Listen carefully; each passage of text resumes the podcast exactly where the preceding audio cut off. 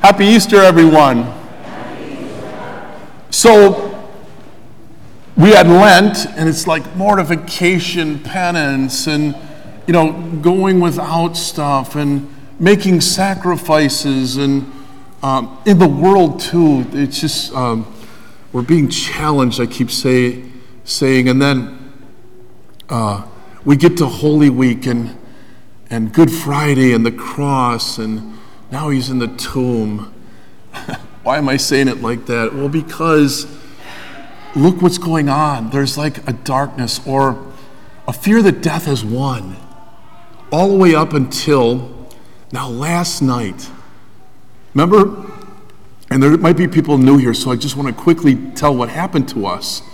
Someone was at the spot where Jesus was born in Bethlehem, and they brought a flame back apparently there's um, oil lanterns there that haven't gone out in a thousand years. And they had like a private jet to come back because they carried this flame in front of them the whole way back and it made its way to us and we have it now. That's what I lit our bonfire outside with last night. So that what? We then lit our Easter candle from that. And then the whole church was filled with everybody holding their candles. What a powerful image that is. See, the darkness, right? Did it win? Are we done? Did death win? No, it didn't. Here we are. It's Easter. And this is the way I framed it too. And I want to share this. So, recent research concerning the spark of life comports with what Christians have believed for centuries. Life does begin at conception. Formal teaching of this belief goes back at least as far as the fourth century writings of Basil the Great. Though it is common to refer metaphorically to the fireworks that accompany conception, Researchers at Northwestern University in Chicago recently have shown that another kind of fireworks occurs when the egg and the sperm unite, forming a zygote. At the moment of conception, a flash of light occurs as a zap of energy is released around the newly fertilized egg. The flash occurs when the sperm enters the egg, triggering an increase in calcium which then releases zinc from the egg. As the zinc shoots out, binds to small molecules that emit fluorescence. In a press release, one of the researchers shared her excitement in this discovery to see the zinc radiate out in a burst from each human egg was breathtaking. Wow. Life begins with a spark. No, some say life begins with fireworks. From antiquity, there, antiquity, there's been a recognition that there is a relationship in the natural world between light and life. This association was used by the biblical writers to point to the deeper and unseen reality of the gracious relationship between God and His creation. The nature and quality of this relationship was fully and finally revealed in the incarnate Word of God, Jesus Christ, beginning with his conception in the womb of Mary by the Holy Spirit as she received and freely submitted to this invisible word spoken to her by the angel of God.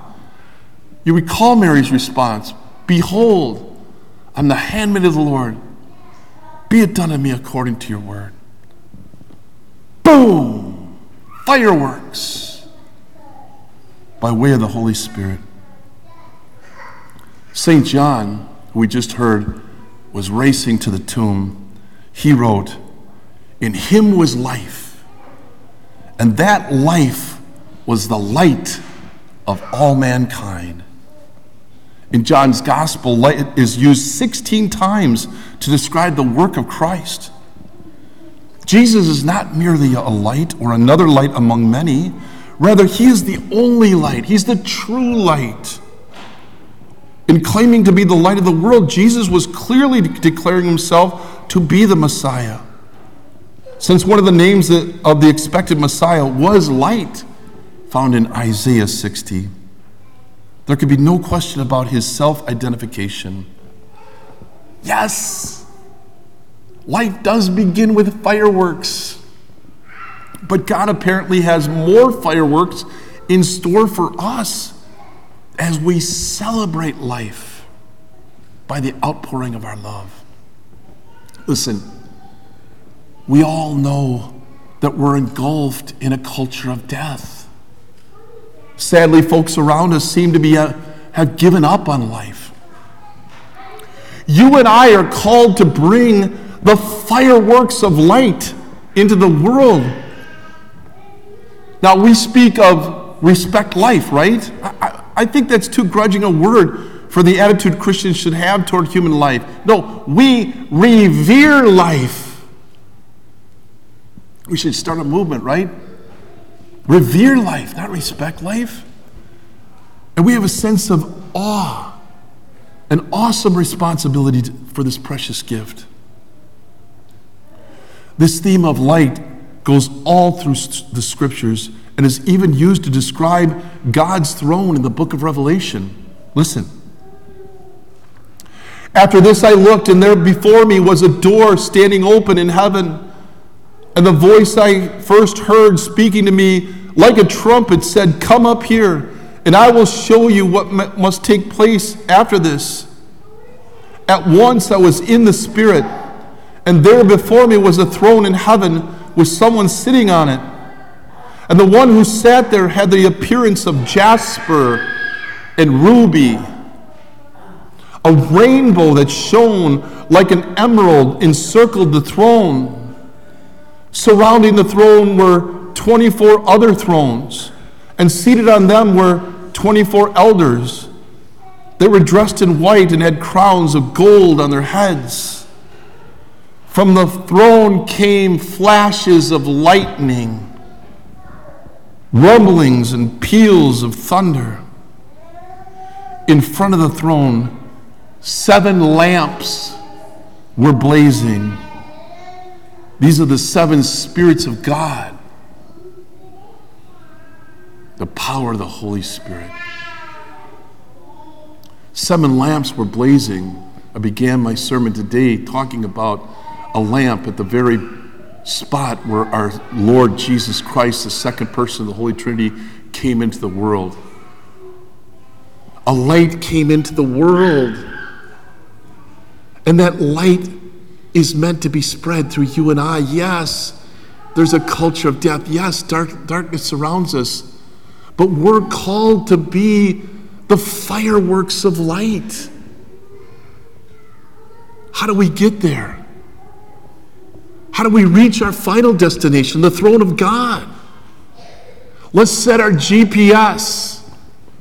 What are you talking about, Father? GPS.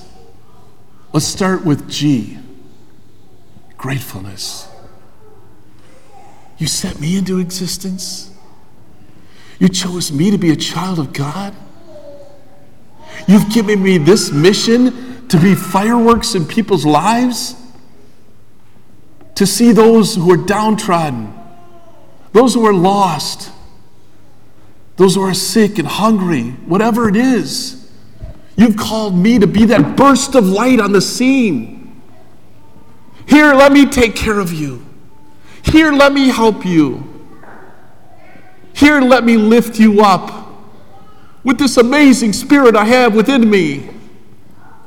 I got to find a way that you can have it too. I'm so grateful. We wake up every morning, we bound out of bed. I'm alive, and He chose me. Send me. Send me, Lord. The G. P. Prayer. But intimacy. Yes, God appreciates those wonderful devotions that He has revealed to us through Mary and the saints. He loves those, but not at the exclusion of sitting with our Lord and just loving on Him, Let Him get in your bones. And what happens when you fall in love with the Lord? You want to do anything for Him, anything. I love you so much. I can't, I can't imagine offending you. And all I want to do is please you. I love you. That kind of prayer, cor ad cor, loquitur, heart speaking to heart. Heart. Not just lip service, heart speaking to heart.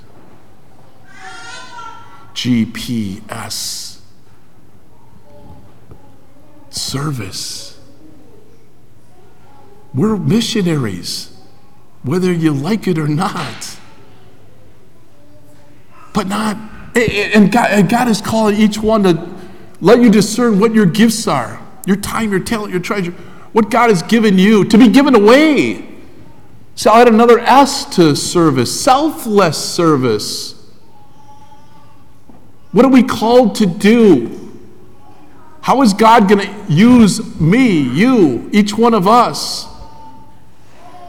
to push back this darkness, this culture of death? We do that with love. Real love, real authentic love is a selflessness. It's a humble selflessness. It's a real concern for the other over and above our own needs, our own wants. And that happens when you love on the Lord. That happens when you appreciate the gift of life itself. Gratefulness, prayer, selfless service. Let's set our GPS. It's Easter, everyone. Light has come into the world. We're called to be God's fireworks of light. In the name of the Father, the Son, and the Holy Spirit, amen.